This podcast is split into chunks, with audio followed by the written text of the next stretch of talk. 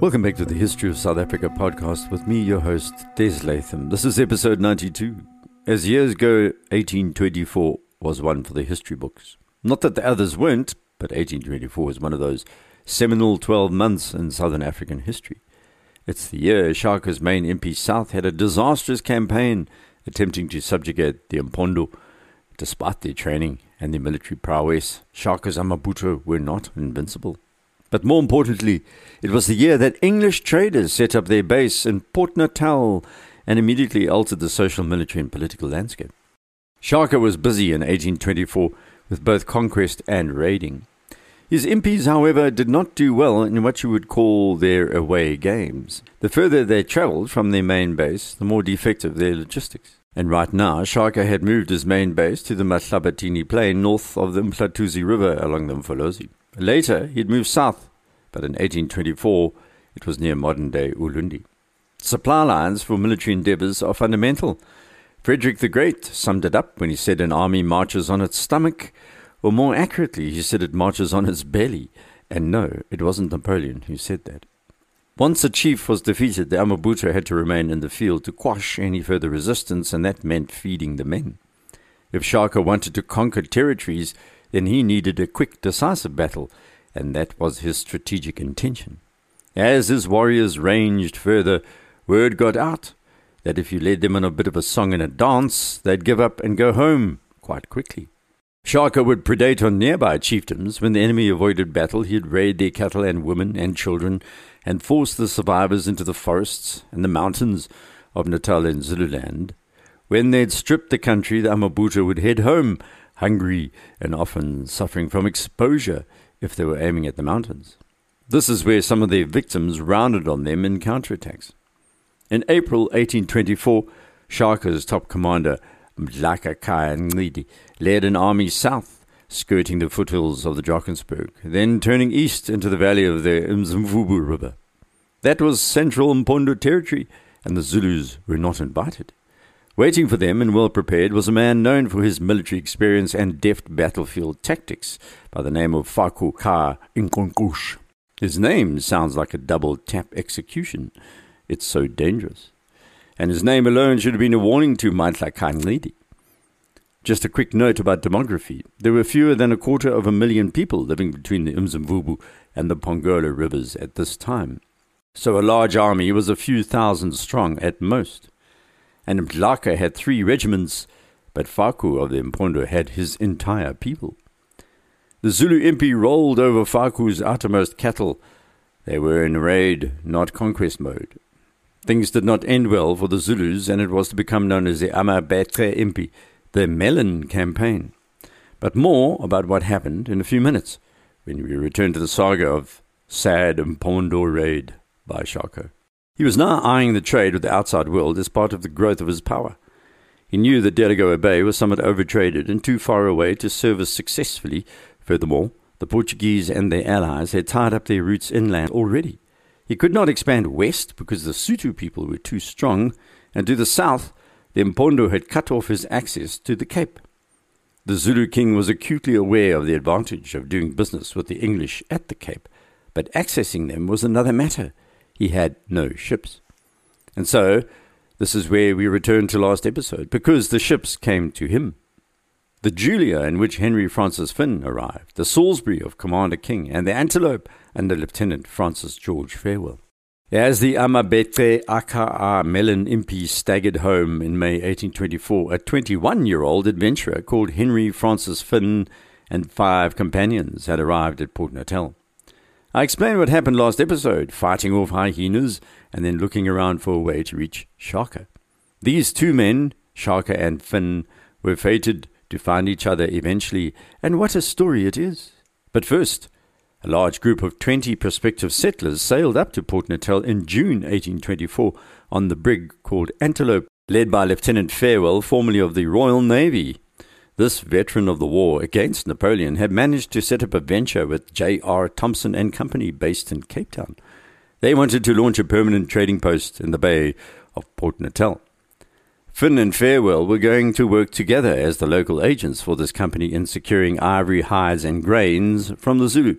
Yes, grains. The AmaZulu, like many others on this coast, produced more food than they could eat at this point and traded the grains, which would include maize, which had only just arrived in southern Africa. I'll deal with mealies, maize, in one of the upcoming podcasts because there's a great deal of research into how this food came to be grown in Africa. It's a fascinating story, as you can imagine. First, though, as comedian Eddie Izzard has explained, the new Port Natal traders needed a flag to claim protection from the British government. We built up empires. We stole countries. That's how you build an empire. We stole countries with the cunning use of flags. Yeah. You just sail around the world and stick a flag in. I claim India for Britain. And they go, you can't claim us. We live here. 500 million of us. Do you have a flag? So Farewell and his pals duly set up a flagpole in June 1824 and raised the Union Jack and fired salutes, noting the day and scribbling in their logs and their journals. Following the somewhat presumptuous exercise, they petitioned the British governor in the Cape Colony demanding he annex this little Port Natal. The governor was still Lord Charles Somerset, and he turned them down flat. What imperialists don't seem to realize is that when you take over someone else's territory, you have to spend money suppressing the local population. Lord Charles was under strict instructions to reduce expenditure, although he tended to have some sympathy for Farewell. So Finn and Farewell turned their gaze north. Now they had to ensure that Shaka agreed to their presence, or things would turn nasty very quickly, seeing that the empire wasn't interested. Oral tradition is full of what happened next, which took place in August 1824. That's when Shaka summoned Finn and Farewell to enter his new main residence, or Iganda, also called kwaBulawayo, which had shifted to the Mahlabatini Plain.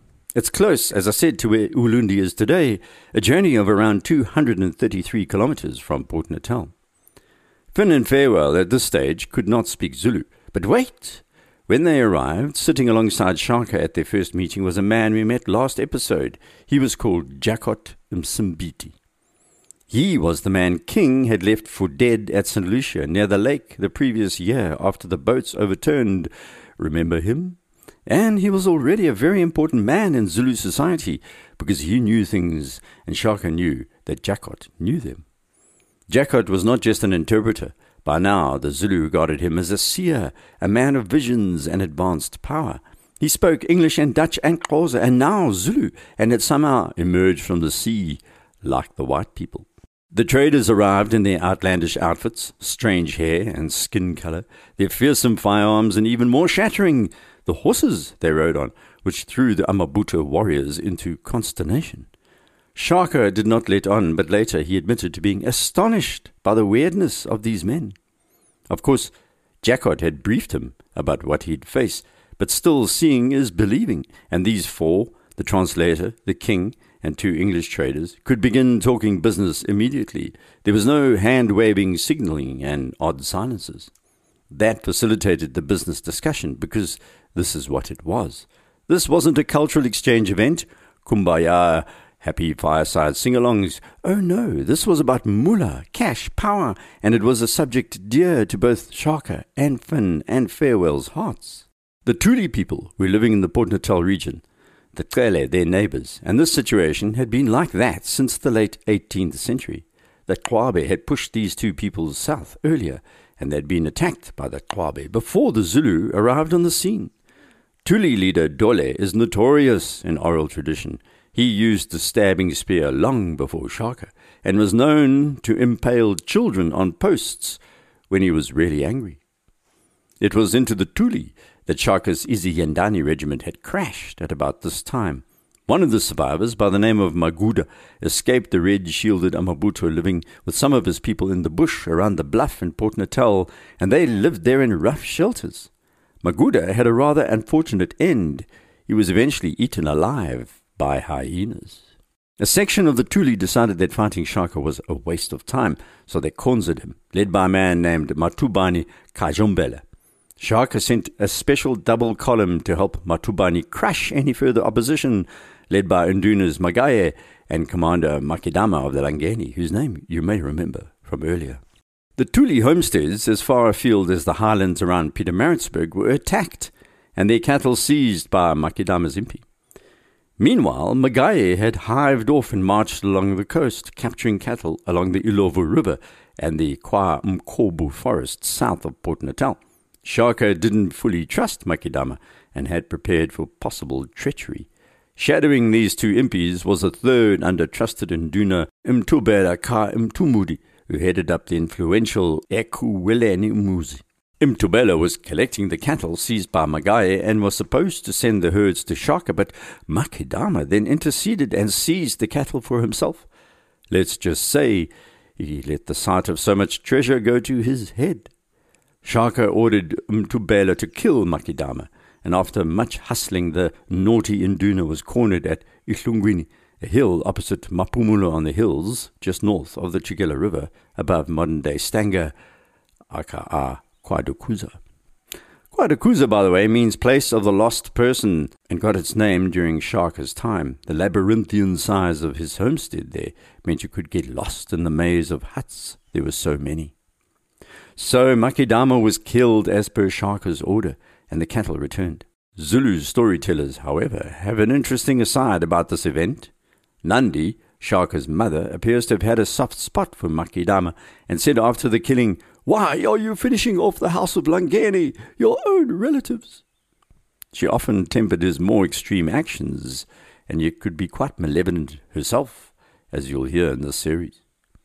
It was about now that Shaka received word of what the violent Izinyandani had been up to around Port Natal. Last episode, I explained how these men of the Hlubi, with their red shields, were feared, and they had begun indulging in gratuitous violence. And so he called the leaders of the Izinyandani to a meeting and then killed them, sparing one by the name of Makata. The rest of the amabutho were dispersed, atomized, broken up, killed. Some fled north. Some joined Inqeto of the Qwabe. Quite worryingly for Shaka's future, his half-brother Dingaan preferred to make peace with some of these Izinyandani. That was going to have repercussions for Shaka, and they weren't going to be to his advantage. So this is where the Amabethe melon disaster comes into picture. By mid-1824, Shaka had been feeling far more secure, dispatching the Izinyandani and the Thuli. A large swathe of territory was now under his control. From north to south, the Mtetwa, the Qwabe, the Qele, and the Thuli considered him. The Mkhize and the Sotoli were in his ambit, while the Qunu and Tembe and the Baka had shifted out of his way to the west. Shaka eyed Faku Ka Inkonkush of the Tembe with some malevolence, that Mpondo king who was such a well-known military commander. There were some who suggested Shaka was also hunting Madikani of the Baka, who we've met in an earlier podcast too. He had run away from Shaka and sought shelter from Faku. But the real reason, say most oral and written historians, was that he was after Faku's impressive herd of cattle.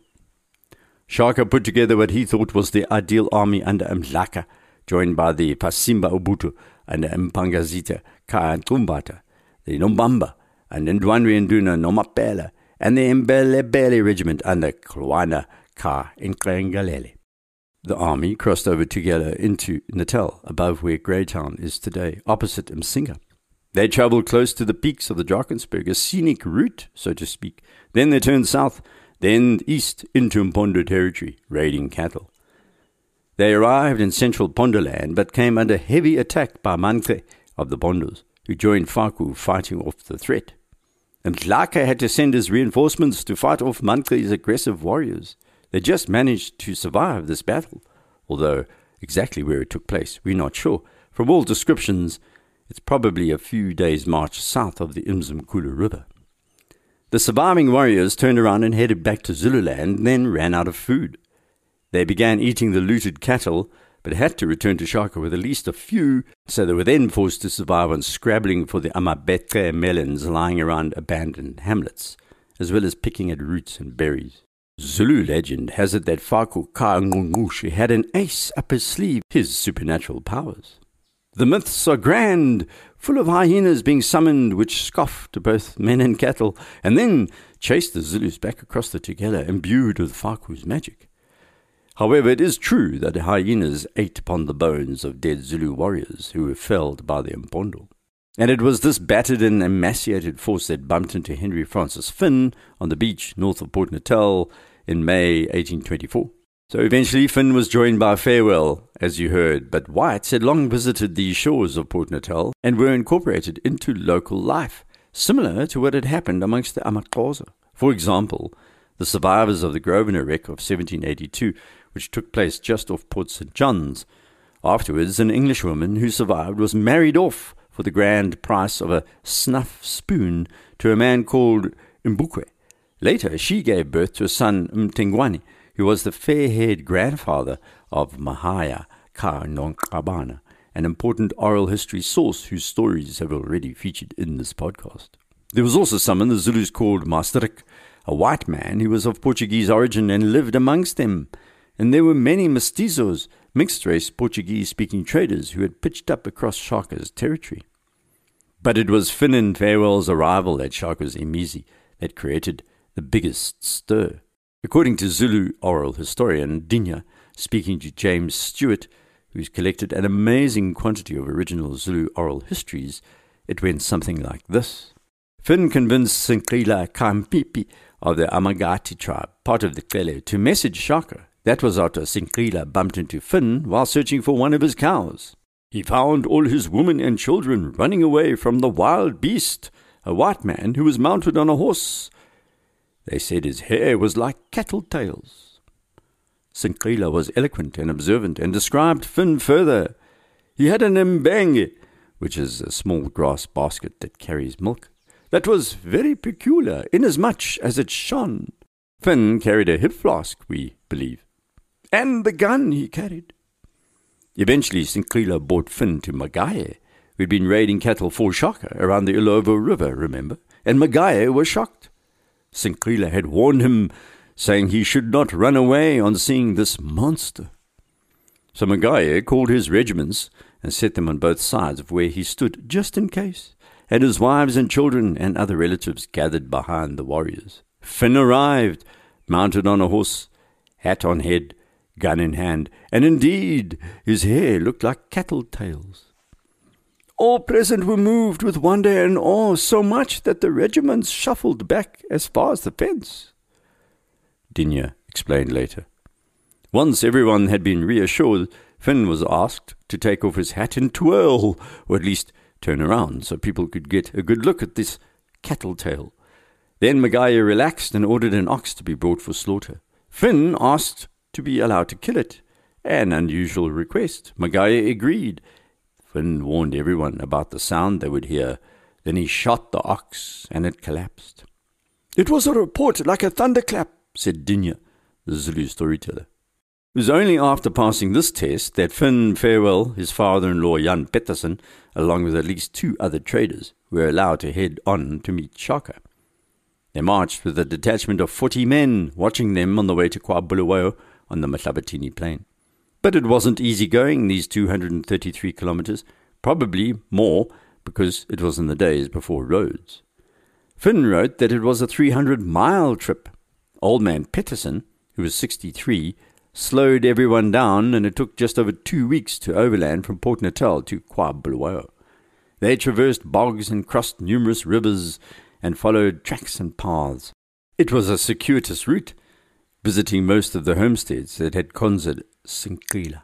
As they approached kwaBulawayo, Farewell estimated there were between 8,000 and 9,000 people gathered at Shaka's great place waiting for them. His subjects appear to treat him with such submission and respect as to rank him far above any chiefs I believe known in South Africa. Finn was deeply impressed, and said that this most exciting scene, surprising to us, who could not have imagined that a nation termed savages could be so disciplined and kept in order. It's a remarkable moment, but for some reason these visitors found it difficult to describe Shaka other than what he was dressed in. Finn wrote, on his forehead he wore a turban of otter skin with a feather of the crane in the front, full 2 feet long, long earrings made from sugarcane dried, carved round the edge with white ends of 1 inch in diameter, for which the loose part of the ear is cut to admit it. Shaka wore monkey and gannet skins, twisted, appearing like the tails of animals. These hung half down his body from his shoulders. Around the ring on his head were a dozen bunches of the red feathers of the luri, tastefully tied to thorns which were stuck in his hair, and around his arms were white oxtails cut down the middle, so to allow the hairs to hang around, and around his waist a petticoat, or beshu, resembling a Scots kilt, also of monkey and gannet skins. Small tassels could be seen dangling from around the top of the beshu, reaching his knees, under which were white oxtails, which hung to his ankles. He held a white shield with one black spot, and carried only one assegai.